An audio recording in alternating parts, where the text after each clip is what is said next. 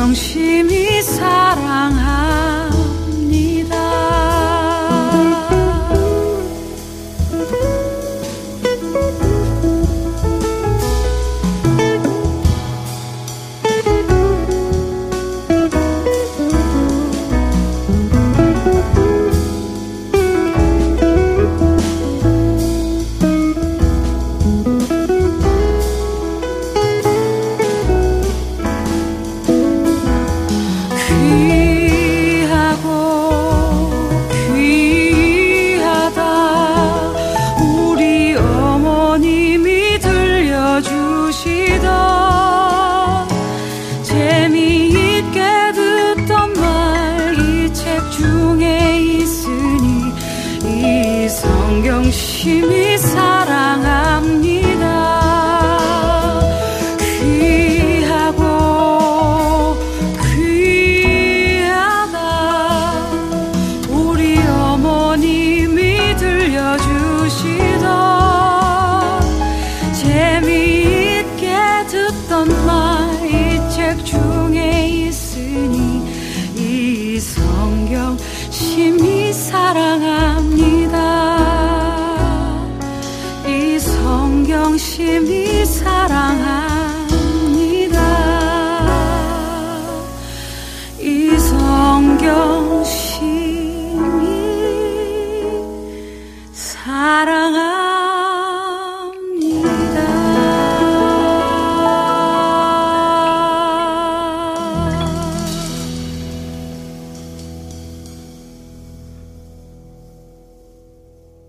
안녕하세요. 바가론 목사입니다.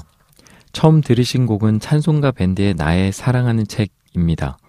제가 너무 좋아하는 찬송가인데요. 재즈풍의 반주로 더 가사가 깊이 다가오는 것 같아 참 좋습니다. 사실 이 찬송가에는 작은 에피소드가 있는데요. 처음 가사가 나의 사랑하는 책 비록 헤어졌으나 아닙니까?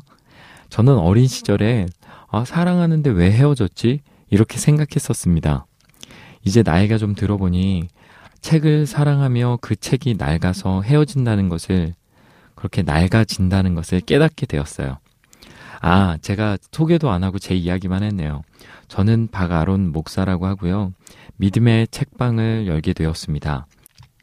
이 책방은요, 많은 기독교 서적 중에 정말 제가 여러분과 함께 공유하고 나누고 싶은 책들, 그리고 꼭 읽었으면 좋겠다 생각하는 책들을 소개하는 책 소개 방송입니다. 그래서 이름이 믿음의 책방입니다. 그리고 저는 앞으로 이 믿음의 책방에서 책을 소개해주고 책 읽어주는 사람, 박아론 목사입니다. 앞으로 함께 좋은 책들을 공유하는 방송, 또 나누는 방송이 되면 좋겠습니다. 그런 의미에서 오늘 제가 들고 온 책은요, 제가 너무 좋아하는 책, 그 청년 바보 의사라는 책입니다. 이미 여러 매체에서도 소개되었고, 인터넷 서점의 기독교 카테고리에서 꽤 오랫동안 순위권에 올라있던 책입니다. 그럼에도 불구하고 의외로 안 읽어보신 분들이 꽤 있더라고요. 그래서 오늘 당당하게 들고 왔습니다. 사실 제목부터 좀 아이러니하죠. 절대 어울리지 않는 단어, 청년, 바보, 의사로 제목이 되어 있습니다. 가장 이성적이고 열정적이며 하고 싶은 일이 많을 때를 청년이라고 하죠. 그리고 누구보다도 지적이며 합리적인 직업, 의사라는 직업. 그런데 그 안에 바보가 있습니다. 예전에는 정말 지능이 낮고 사고력이 떨어지는 사람을 가리켜 바보라고 부르지 않았습니까? 그러나 지금은 거짓말 할 줄 모르고 타협할 줄 모르며 자신의 이득을 고려하지 않는 사람을 가리켜 바보라고 부릅니다. 그리고 이 책에는 정말 청년 바보 의사가 한 명 나옵니다. 그 청년의 이름은 안수현입니다. 한번 만나보고 싶지 않으세요? 그 청년 바보 의사. 시작합니다.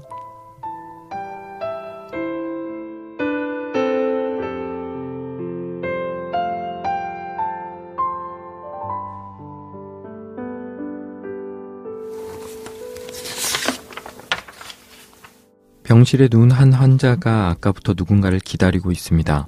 한밤중 병실의 불은 이미 꺼져 있습니다.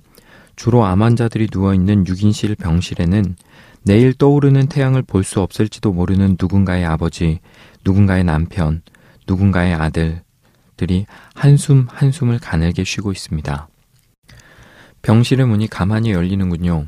의사 가운을 입은 듬직한 체구의 청년 한 명이 조용히 들어와 환자 곁으로 다가갑니다. 청년은 뼈만 남은 환자의 앙상한 손을 다정하게 잡고 아주 조그마한 소리로 기도하기 시작합니다. 여호와 라파 치유의 하나님, 우리 환자분의 병을 낫게 하여 주십시오. 좀 더 시간을 주셔서 사랑하는 가족들의 얼굴을 한 번이라도 더 보게 하여 주시고 무엇보다 예수님을 믿고 신앙을 고백하게 하여 주십시오. 저는 치료만 할 뿐이니 우리 주님께서 몸과 영혼을 깨끗하게 치유하여 주실 것을 믿습니다. 예수님 이름으로 기도합니다. 청년 의사는 들어올 때와 마찬가지로 조용히 병실 문을 열고 나갑니다. 꼼짝도 하지 않던 환자의 얼굴이 일그러지더니 눈에서 눈물이 흐릅니다. 어쩐지 마음이 따뜻해지는 것을 느낍니다. 오랜 병치레에 지쳐 가족들도 줄 수 없는 따뜻함을 청년 의사가 믿는 예수님의 사랑이 줄지도 모르겠다는 생각이 듭니다. 그 청년 의사는 환자와 눈이 마주치면 큰일이라도 나는 듯 눈도 안 마주치고 할 말만 하고 휙 돌아서는 그런 의사가 아니었습니다. 많이 아프시냐고 묻기도 하고 빨리 처치를 못 해줘서 미안하다고 웃어주기도 하고 간호하는 아들이 잘생겼다고 덕담도 해주었습니다. 청년 의사는 이번 첫날부터 한밤중이면 찾아와 환자의 침대 곁에서 기도를 해주었습니다. 솔직히 처음에는 청년 의사의 그런 행동에 거부감이 들었습니다. 예수가 누군지도 모르는데 자꾸 예수한테 고쳐달라는 게 우습게 들렸기 때문입니다. 그러던 어느 날 환자는 갑갑증을 느꼈고 죽으면 그만이지 이깟 주사는 뭐하러 맞나 싶었습니다. 그래서 링거 바늘을 빼버리고 행패를 부렸습니다. 병실 바닥이 피로 물들었고 같은 병실에 놀란 환자들이 소리 질렀습니다. 간호사들이 몰려왔습니다. 그러나 젊어서 힘께나 쓰던 환자였기에 제어하기가 쉽지 않았습니다. 사람들이 어쩔 줄 몰라 할 때 청년 의사가 달려왔습니다. 주치의니까요. 청년 의사는 무섭게 환자를 야단쳤습니다. 할아버지, 가만 계세요. 제발 저희 말 좀 들으세요. 청년 의사의 억센 팔이 버둥대던 환자를 힘껏 안았습니다. 힘드신 거 알아요. 살기 싫은 거 다 압니다. 그 말을 들은 환자는 청년 의사의 팔에 안겨 실컷 울었습니다. 간암으로 시한부 판정을 받은 이후 처음이었죠. 황소처럼 목 놓아 오래오래 울었습니다. 그 후로 매일 밤 환자는 청년 의사를 기다리게 되었습니다. 아직 그 환자는 예수님이 누군지 확실하게는 모르지만 청년이 믿는 누군가라면 한번 믿어볼까 하는 생각을 합니다. 내일 회진 때 지난번 거절했던 성경책을 갖다 달라고 말하려고 합니다. 그 의사는 기뻐서 얼굴이 호빵맨 같이 부풀어 오르며 씩 웃을 것입니다. 그리고 내일 밤이 지나기 전 머리맡에 커다란 돋보기와 함께 성경책을 놓아줄 것입니다. 청년 의사의 이름은 안수현, 고대 의대 91학번 내과 전문의입니다. 고대 부속 병원에서 인턴과 레지던트를 마치고 군의관으로 복무하면서 국방부 장관 주치의를 맡았죠. 단정하게 깎은 짧은 머리에 105 사이즈의 흰색 폴로 셔츠, 푸른색 바지를 즐겨 입던 178cm의 듬직했던 그는 환자들에게는 따뜻했고 동료들에게는 친절했으며 자신에게는 의사로서 엄격했습니다. 그는 환자를 위해 기도하는 의사였습니다. 의사 경력은 짧았지만 그의 정성이 환자들의 병든 몸과 상처 입은 마음을 치유하여 예수님 앞으로 인도했습니다. 의학 분업 사태로 전국의 의사들이 파업할 때 그는 병원에 남아 환자 곁을 지켰습니다. 하루 한두 시간 겨우 눈을 붙이고 한 끼를 먹어가며 환자들을 돌봤습니다. 사람들에게 잘 보이기 위해서가 아니었습니다. 엄격한 위계 질서의 의사 사회에서 자칫 앞날에 불이익이 생길 수도 있는 행동이었습니다. 하지만 그는 주님이 가르쳐 주신 대로 자신의 소명에 충실했습니다. 청년 의사는 글을 잘 썼습니다. 의대생 시절부터 스티그마란 아이디로 신앙과 음악과 책에 관한 글을 쓰는 작가였습니다. 그의 해박한 지식과 올곧은 신앙 자세가 드러난 글들은 온라인에서 큰 인기를 끌었습니다. 젊은 의사와 환자들의 아름다운 이야기는 차가운 의술 속 따뜻한 인술로 잔잔한 감동을 주었습니다. 2004년에는 신문 청년의사 주최 한미 수필 문학상 공모에서 개입이란 글로 대상을 받았었습니다.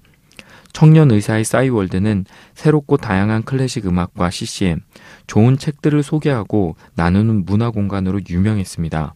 거칠고 음란하고 얄팍한 요즘 세대에 그가 이끄는 크리스천 문화의 힘은 생명력이 넘쳤습니다. 청년 의사는 기독교 신앙을 갖지 않은 사람들에게 다가가기 위해 교회 문턱을 낮추고 예흔이라는 헬퍼식 공동체를 만들었습니다.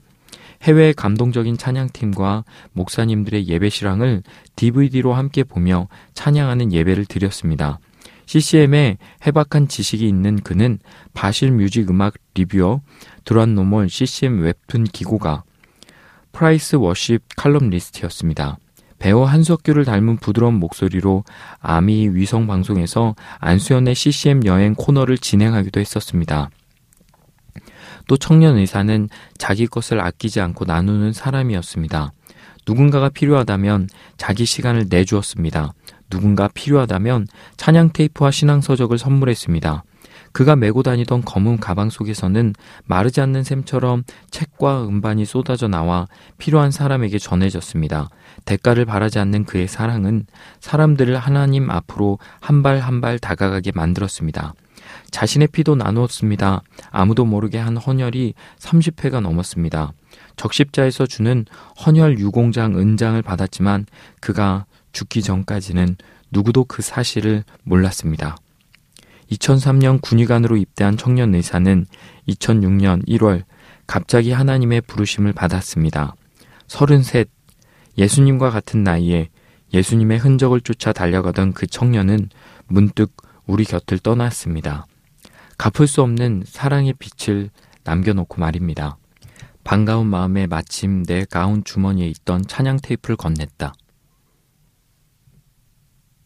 싶었습니다. 바보같이 주기만 하던 그를 기억하면서 오늘 그 청년이 더욱 그립습니다. 응급실 당직을 마치고 환자들을 잘 치료할 수 있게 하심에 짤막하게 감사 기도를 드리며 병동으로 올라왔다. 임종을 앞두고 있는 제이 씨를 잠깐 만날 수 있을까 해서였다. 가난 말기인 제이 씨는 최근 급격히 황달 수치가 오르면서 혼수 상태에 빠졌고 저혈압 때문인지 소변이 나오지 않은 채 3일을 지냈다. 틈틈이 가래를 빼주는 것 말고는 해줄 수 있는 것이 없었다. 처치실은 비어 있었다. 간호사에게 물어보니 오늘 정오쯤 갑자기 상태가 나빠지더니 운명하셨다고 한다. 이런 마지막 순간에 자리를 지켜드리고 싶었는데 주치의로서 책임감과 아쉬움이 계속 남았다. 저녁에 단정하게 옷을 갈아입고 병원 지하에 있는 영안실을 찾았다. 제이 씨의 자녀 6남매와 그 가족들이 나를 맞이해 주었다. 그들의 얼굴은 슬픔보다는 평안함으로 가득 차 있었다. 크리천이기 때문이었을까? 제이 씨의 자녀들은 아버지를 정성껏 간병하는 분들이었다. 어느 날 병실을 돌아보는데 제이 씨의 막내 아들이 부흥이라는 복음성가를 듣고 있었다. 반가운 마음에 마침 내 가운 주머니에 들어있던 찬양 테이프를 건넸다. 제이 씨는 자신의 병이 회복될 수 없음을 알고 있었기에 마음이 많이 위축되어 있었다. 찾아갈 때마다 그를 안심시키고 용기를 북돋워 주려고 애썼다. 제이 씨의 머리맡에 있던 카세트에 찬송가 테이프를 넣어 놓기도 했다. 어느 주치의보다 제이 씨의 마음을 가장 평안하게 해줬다며 가족들은 나에게 고마워했다. 생의 마지막을 아름답게 마칠 수 있기를 기도하며 위로하고픈 내 마음이 알게 모르게 그들에게 전해졌다고 생각했다. 일요일 밤 제이 씨는 혈압이 떨어지면서 소변이 나오지 않는 급성 신부전 상태가 되었다.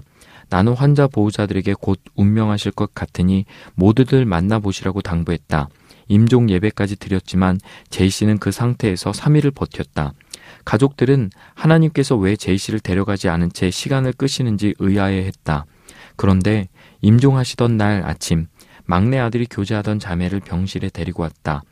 일본에 잠시 공부하러 갔다가 만난 일본 선교를 위해 기도하는 신실한 자매였다.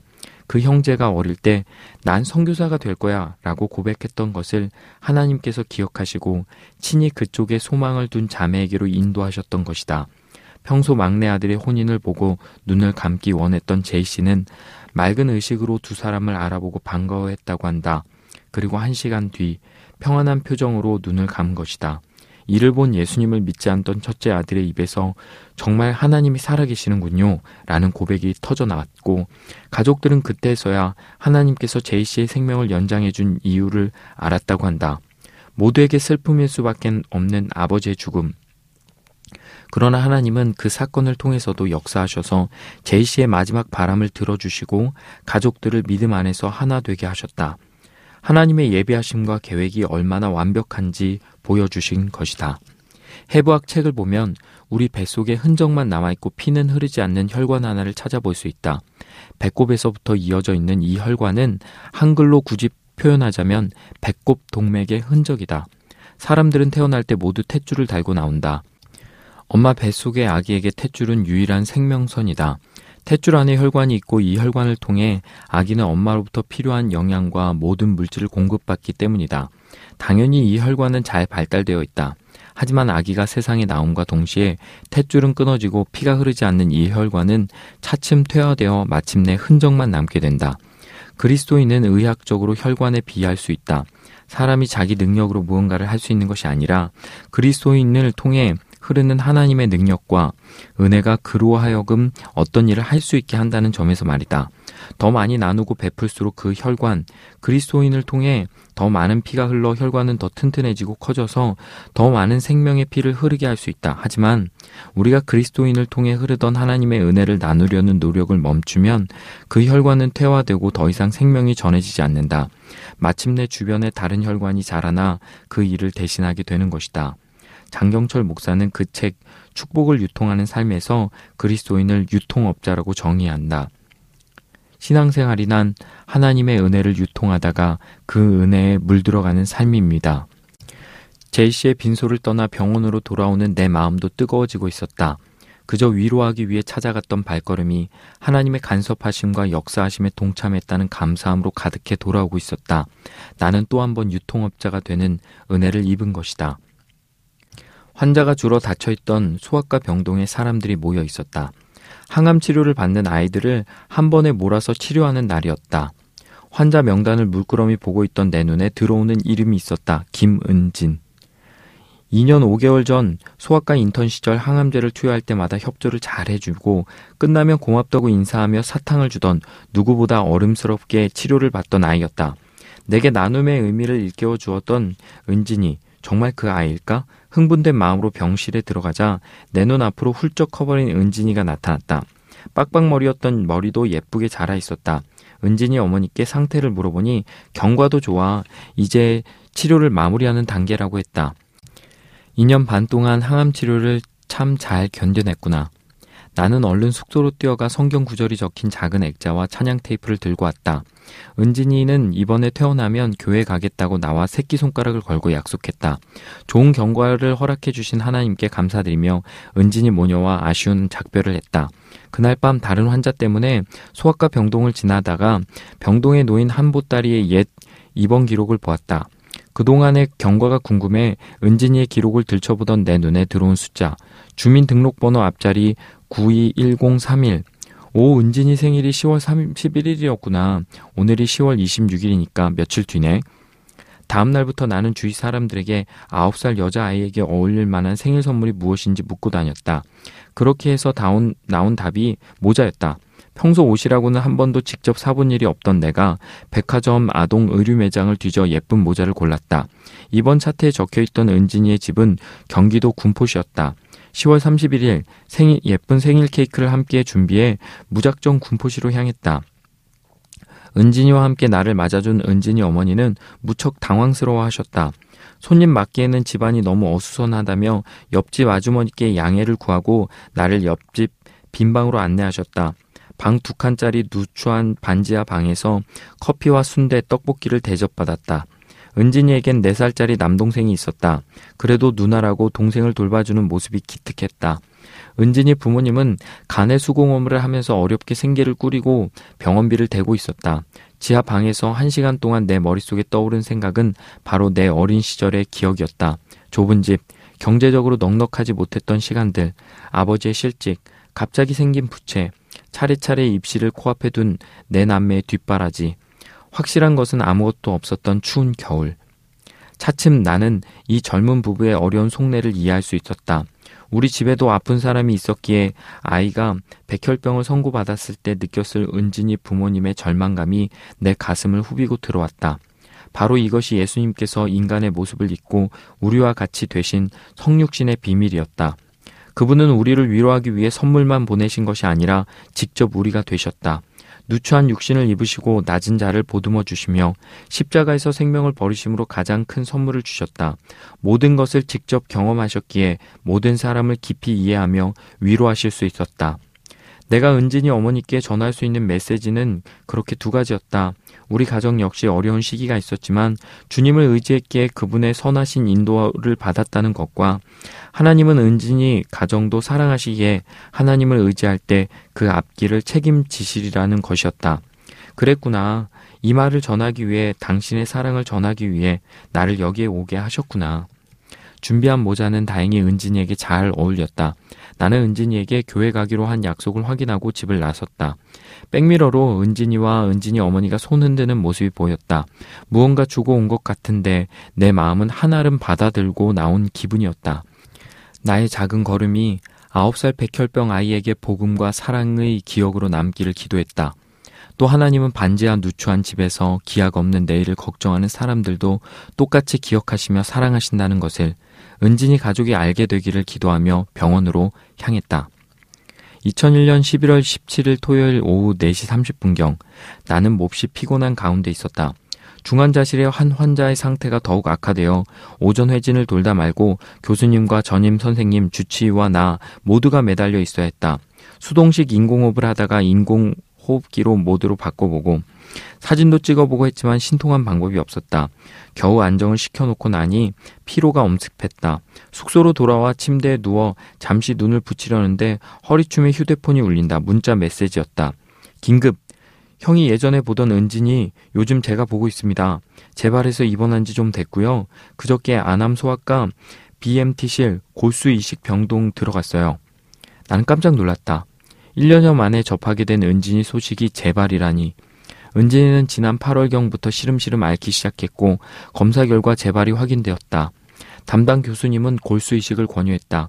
골수 이식을 결정하고도 유전자형이 맞는 공여자를 구하지 못해 발을 동동 구르고 있는 일을 허다하다. 그런데 은진이는 기적적으로 은진이와 동생의 유전자형이 일치해 골수, 동생의 골수를 이식받기로 결정되었다.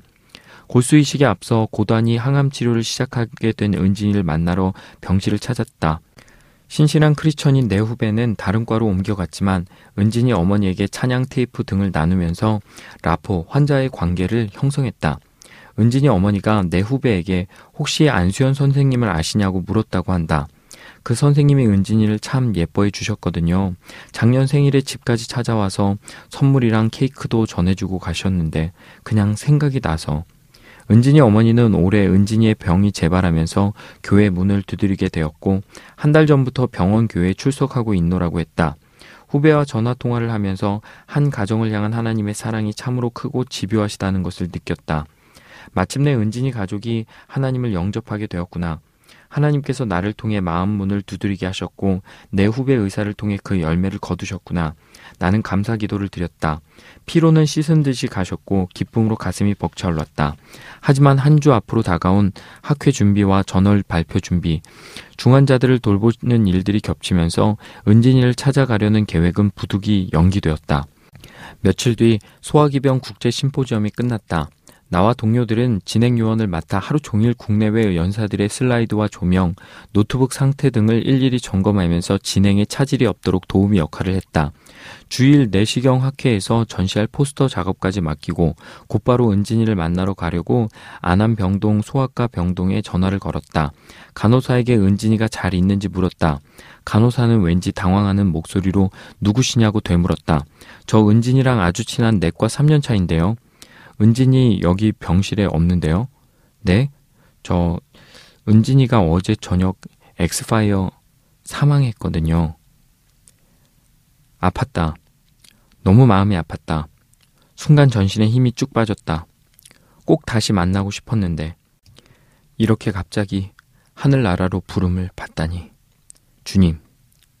이대로 그냥 보낼 수 없었다. 나는 핸들을 꺾어 은진이 빈소가 있는 안양으로 향했다. 은진이를 돌봤던 후배에게도 연락을 해서 무거운 마음으로 함께 안양 장례식장을 찾았다. 빈소는 단출했다. 은진이의 모습이 영정 사진으로 어색하게 걸려 있었다. 뜻밖의 손님을 맞은 슬픈 얼굴에 은진이 어머니를 어떻게 대해야 할지 몰랐다. 하지만 나도 은진이로 인해 가슴 저미는 슬픔 가운데 있었기에 말이 아닌 마음을 가지고 위로의 뜻을 전했다. 은진이 어머니는 감당하기 어려운 슬픔을 이제 막 배운 신앙으로 소화해내고 있는 중이었다. 가족을 더 고생시키지 않으려고 동생까지 힘들게 하지 않으려고 하나님께서 은진이를 좋은 곳으로 데려가셨다는 은진이 어머니의 말씀은 슬픔을 잊기 위해 둘러대는 말이 아니었다. 받아들이기 힘들지만 주님의 주권을 조금씩 인정하는 하나님의 자녀의 모습이었다. 자리를 뜨기 전 내 마음에 가장 궁금하던 것을 은진이 어머니께 물어보았다. 은진이가 죽기 전에 마지막으로 무슨 말을 하던가요? 은진이요? 다행스럽게도 하나님이 도와주셔서 편안하게 갔어요. 엄마한테 이렇게 말하면서요. 엄마, 나 두렵지 않아요. 두렵지 않아. 그 이야기를 듣는 내 눈에서 눈물이 주르륵 흘렀다. 은지는 10살짜리 아이였지만 온전한 사랑이 두려움을 내어 쫓는다는 것을 이미 알았던 것이다. 주님의 온전한 사랑 속에 있는 이 아이를 사망조차 어쩔 수 없었으리라. 은진이의 마지막 한마디는 슬픔에 잠겨 빈소를 방문한 우리 두 사람에게 기쁨으로 돌아갈 수 있게 할 힘을 주었다. 은진이를 처음 만난 후로 오늘까지 3년 만에 시간이 흘렀다. 마지막 1년의 시간은 하나님께서 그 가정 모두를 구원하시기 위해 그림자를 물러가게 하신 은혜의 시간은 아니었을까? 은진이에 대한 모든 일은 하나님이 그의 자녀들을 얼마나 사랑하시며 구원하시기를 원하시는가에 대한 지독한 사랑의 기록, 기록이었다.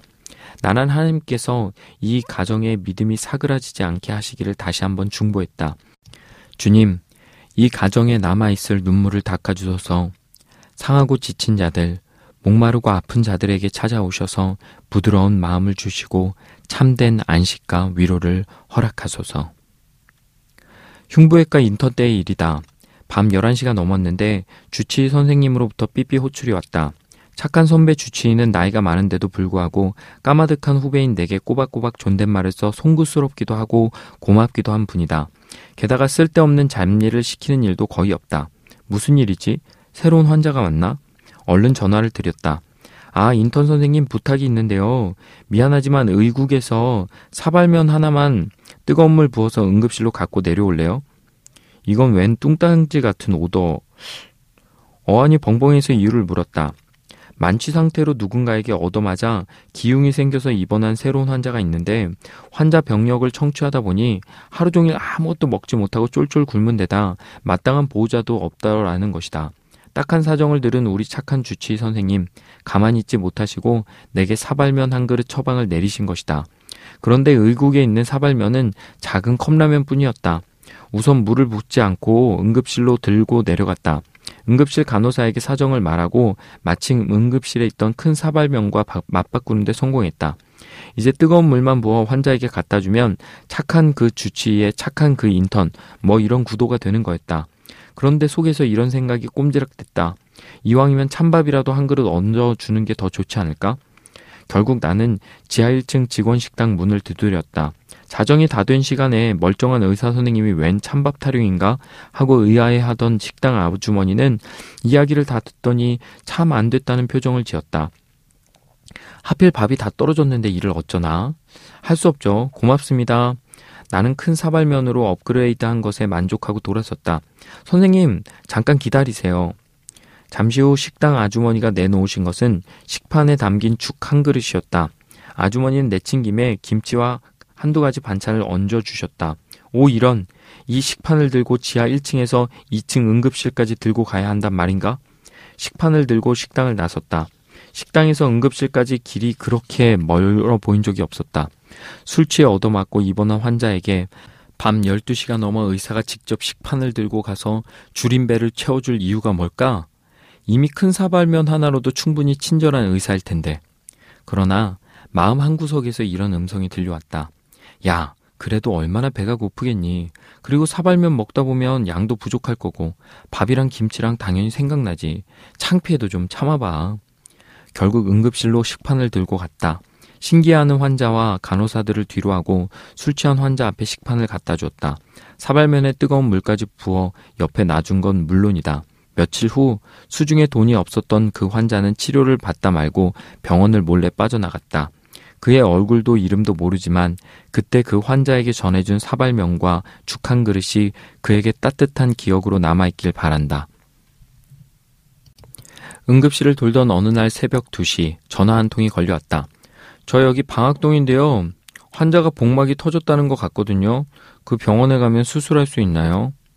전화를 받으면 내가 고개를 갸웃한 것은 말 그대로 응급 상황일 텐데 전화 거는 사람의 말투가 너무 덤덤했기 때문이었다. 환자 보호자가 뭔가 잘못 있는 건 아닐까 싶었다. 오세요. 저희가 봐서 이상이 있으면 수술할 수도 있고, 물론 아닐 수도 있고요. 많이 힘들면 오세요. 환자가 새벽 4시 반에 도착했다. 그런데 그 환자는 집에서 온 게 아니었다. 환자가 가지고 온 H병원의 흉부 엑스레이 사진에는 초승, 초승달 모양의 복강 내 자유 공기 음영이 보였다. 위궤양 천공이었다. 나는 몹시 당혹스럽다. 누가 보더라도 위 천공이 확실해 응급 수술이 시급한 상황이었고 H병원은 그런 수술을 할 만한 능력을 갖춘 병원인데 무리하게 병원을 옮긴 것이 이해가 가지 않았다. 알고 보니 H병원을 불신한 환자 보호자가 병원의 만류를 뿌리치고 우리 병원으로 옮긴 것이었다.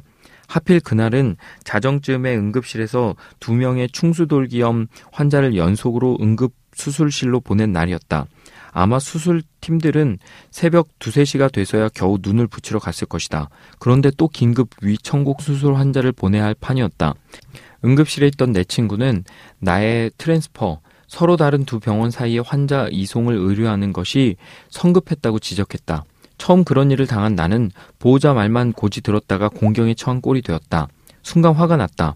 보호자의 얕은 생각으로 위중한 상태의 환자가 몇 시간이나 치료가 지체되고 있는 게 하나의 이유였고, 그로 인해 내가 억울하게 질책을 당할 상황에 처했다는 게 또 하나의 이유였다.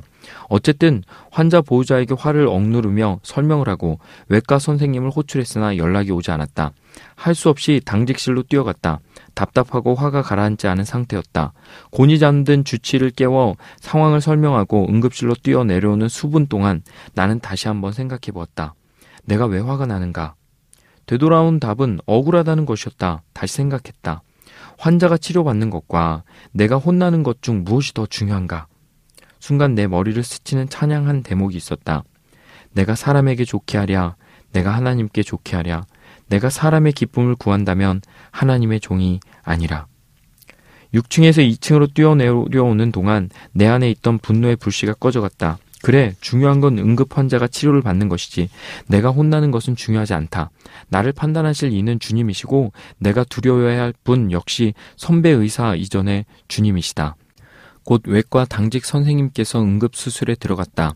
내게는 어떤 질문도 책망도 없었다.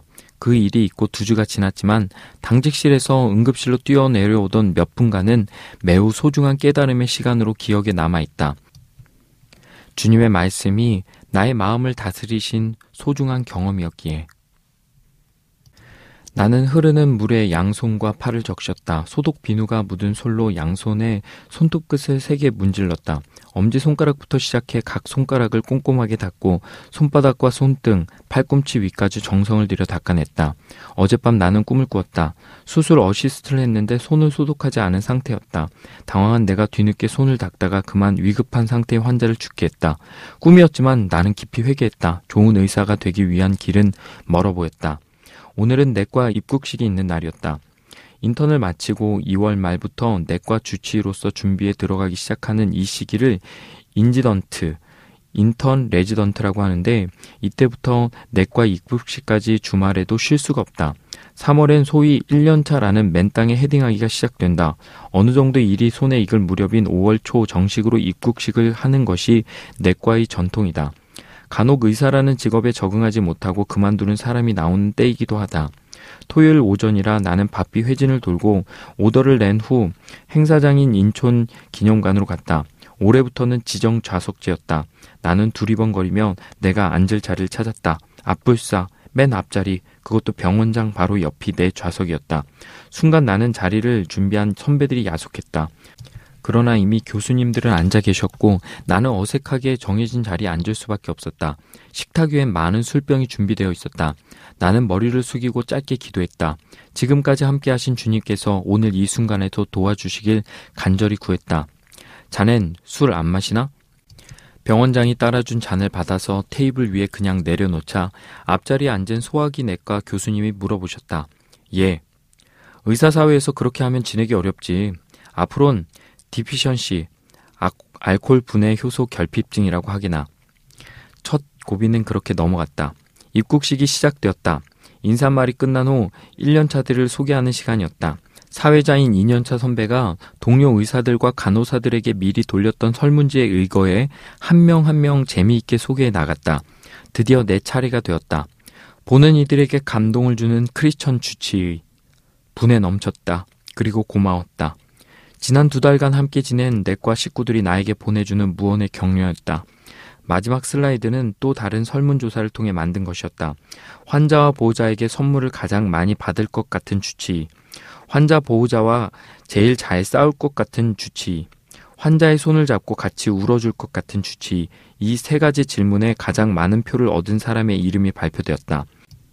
첫 번째는 모 주치의가 가장 많은 표를 얻었지만 사회자인 조선배의 눈으로 확인한 바로는 내가 가장 많은 선물을 받을 것 같다는 부연 설명이 뒤따랐다. 사실일지도 모른다. 내가 돌보다가 임종을 한 환자의 보호자나 항암 치료를 받고 태어난 환자들은 작은 선물과 카드를 많이 보내주었다. 나는 언변이 유창한 사람이 아니다. 그러나 회진할 때나 상담할 때 진심을 다했고 작은 선물들은 그 진심이 환자와 보호자들에게 받아들여졌다는 증거라고 생각한다. 환자나 보호자들과 가장 많이 싸울 것 같은 의사로는 모 주치의가 가장 많은 득표를 얻어 웃음을 자아냈다. 마지막 환자의 손을 잡고 울어줄 것 같은 주치의로 내 이름이 다시 불렸다. 짓궂은 표정의 사회자 선배가 나를 보고 물었다. 오늘도 하나님 앞에서 부끄럽지 않게 환자를 보았습니까? 수초간이었지만 그 시간이 내겐 아주 길게 느껴졌다. 그 질문은 좋은 크리스천 의사가 되겠다는 맨 처음 결심을 과연 매 순간 잊지 않고 살고 있었는지를 묻고 있는 것 같았다. 하나님은 이번 이번 이벤트를 통해 나를 격려해주고 계셨다. 학생 때부터 배우고 확신했던 신앙의 기준을 가지고 사회인 병원 생활을 했을 때 역시 사람들은 신뢰하고 인정해준다는 사실이 확인된 것이다. 하루가 지났다. 행사의 후유증으로 아, 몇몇은 아직도 피곤해하지만 병원은 여전히 바쁘게 움직인다. 입국 시가 함께 주말 당직도 1년차들의 소관이 되었다. 이제 겨우 소화기내 환자들을 돌볼 줄 알 뿐인데 응급실 당직 때 능력 부족으로 경각에 달린 응급 환자들의 생명을 놓치는 사태가 발생하지 않기를 나는 진심으로 기도했다.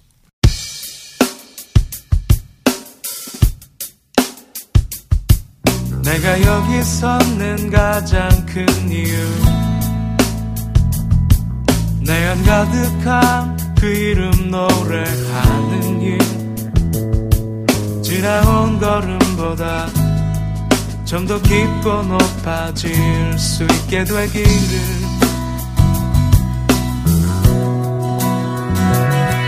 때로 넘어서기 힘들 때도 있지 여기 이 자리에 서서 그분 노래하는 길. 허난 멈추지 않으리.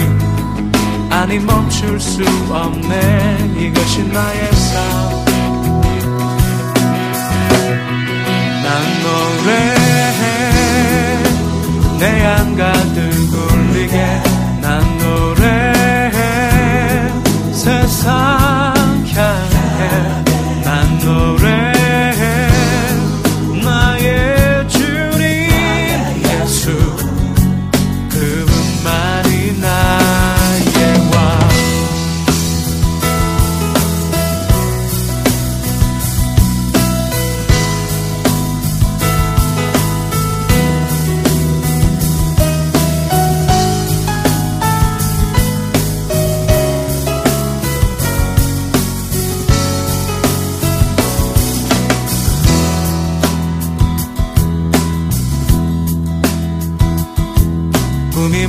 먹고 견고한 걸음으로 세상 한 구석 어딘가 지켜낼 수 있다면 어제의 노래보다 오늘의 새 노래로 늘 다시 태어나. 내가 빼곡한 허위의 숲들을 가로질러 그분과 함께 걸어가는 길 그것이 나의 이길 그것이 나의 기쁨 그것이 나의 꿈난 노래해 내 안 가득 울리게. 난 노래해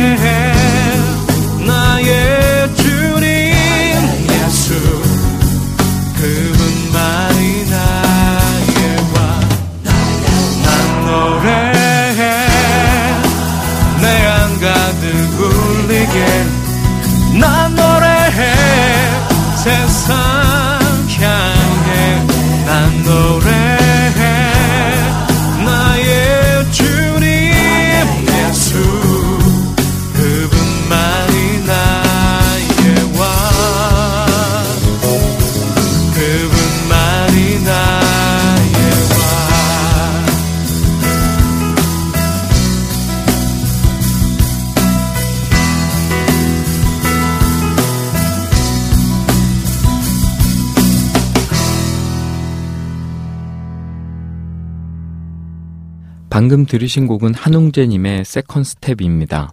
참 이 노래와 같은 걸음으로 걸어가는 청년 아닙니까? 그의 삶이 고단하지 않냐고요? 고단하죠. 참 피곤하게 삽니다. 그런데 불행하다는 생각은 전혀 들지 않습니다. 오히려 그의 발걸음은 가볍고 힘이 있습니다. 진짜 청년, 진짜 의사, 그리고 진짜 바보라는 생각이 들었습니다. 그런데 참 그 발걸음이 좋지 않습니까? 행복하고요. 그리고 그의 곁에 서는 사람들은 모두 아픈 환자들 뿐이지만 그와 함께 할 때 참 행복해 보이지 않습니까? 마치 우리가 주님과 함께하는 것처럼요. 이것이 진짜 신앙이 아닐까요?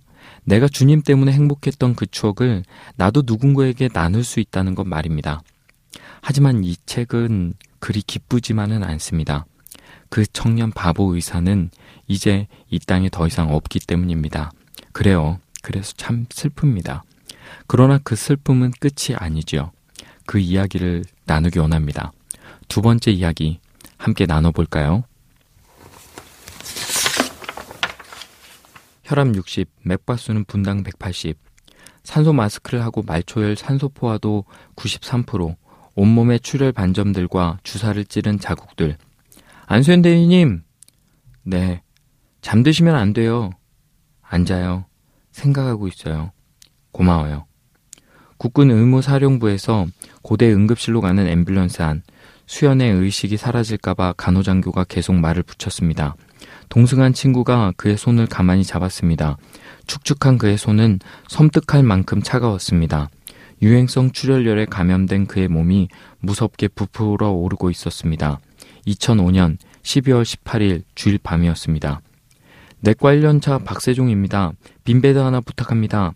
고대병원 송영주 간호사가 전화를 받았습니다. 빈자리는 없었습니다. 그녀는 여기저기 알아보다가 겨우 한 자리를 확보하고 전화했습니다. 그런데 새로운 환자가 누구 아는 사람이에요? 수연 선배입니다. 그녀는 휘청거렸습니다. 그녀는 수연이 전도했던 친구이며 예흔의 스태프였습니다. 그를 사랑하는 선배 후배 의사들이 중환자실로 순식간에 모여들었습니다. 그들은 놀랐지만 그렇게 심각한 표정은 아니었습니다. 수연 형제가 잠깐 앓다가 하나님의 은혜로 벌떡 일어날 것을 의심하지 않았기 때문입니다. 오히려 상처 입은 치유자로서 더 큰 사랑으로 환자들을 돌보는 좋은 크리스천 의사가 되리라. 이렇게 일종의 하나님의 모략이라고 믿었습니다. 혈소판 수혈이 필요해 누가회 게시판에 공고를 띄웠습니다. RH-A형 고대 안암병원 외과 중환자실 안수연의 이름으로 지정 헌혈을 부탁했습니다. 공고가 나간 지 하루 만에 병원 내 혈액원에 비상이 걸렸습니다. 너무 많은 지정 헌혈자와 헌혈증으로 인해 업무가 마비되었으니 이제 그만 헌혈을 하라는 부탁 전화가 걸려올 정도였습니다. 수연은 잠시 좋아지는 듯 했습니다. 휴가를 반납하고 그의 곁을 지킨 후배 의사들은 그가 깨어나면 한턱 단단히 쓰라고 말하리라고 별렀습니다. 그해 가을 수연 형제는 유난히 바빴습니다. 영화를 좋아하던 그는 혼자서 부산국제영화제에 갔다가 대전과 속초를 들러 교회 선배와 군의관으로 근무하는 동료를 만나고 돌아왔습니다. 지금 아니면 이젠 시간이 없을 것 같아서 그가 여행을 떠나며 친구 장덕진 교수에게 남긴 말이었습니다. 수연은 부모님을 모시고 스파 여행도 다녀왔습니다. 어머니께는 평생 처음 받으시는 마사지 호강을 시켜드리기도 했습니다. 그가 사랑했던 교회 대학부 제자들과는 안면도로 1박 2일 여행을 갔습니다.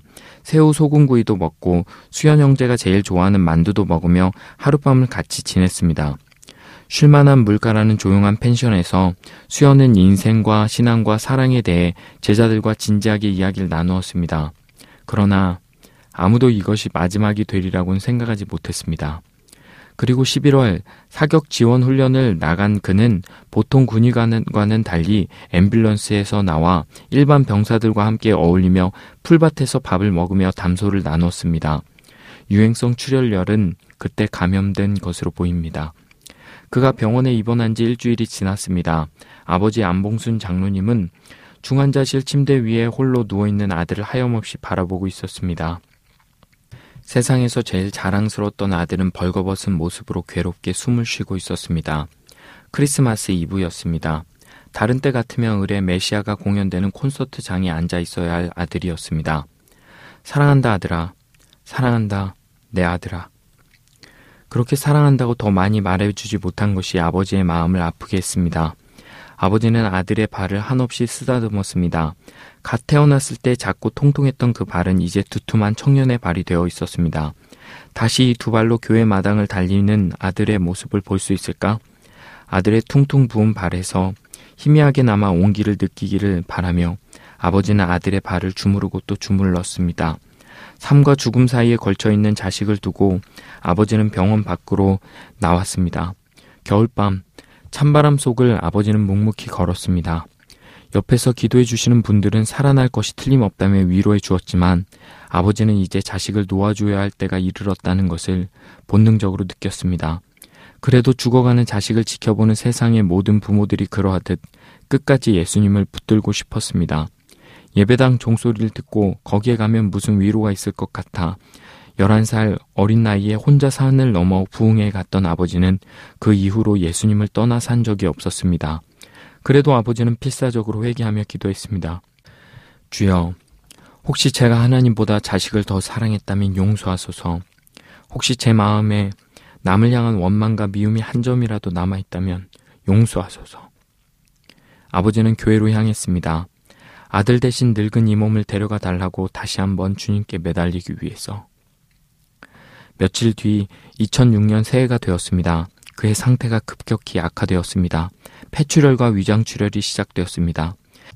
심폐소생술에 들어갔습니다. 그의 선배, 후배, 교수님까지 모두 달라붙었습니다. 두 시간이 넘자 한 사람씩 지쳐서 중환자실 바닥에 너부러졌습니다. 의사들의 손과 흰색 가운, 병실 바닥은 수현 형제가 토해내는 피로 붉게 물들었습니다. 수현 형이 이제 그만하라는 것 같다. 주치 박세종 선생님이 조용히 말했습니다. 그의 얼굴은 부쩍 늙어 보였습니다. 10여일 동안 밤을 새며 수현의 침상을 지키던 레지던트 3년차 최원석 선생이 믿을 수 없다는 듯 고개를 떨어뜨렸습니다. 그의 손이 떨렸습니다.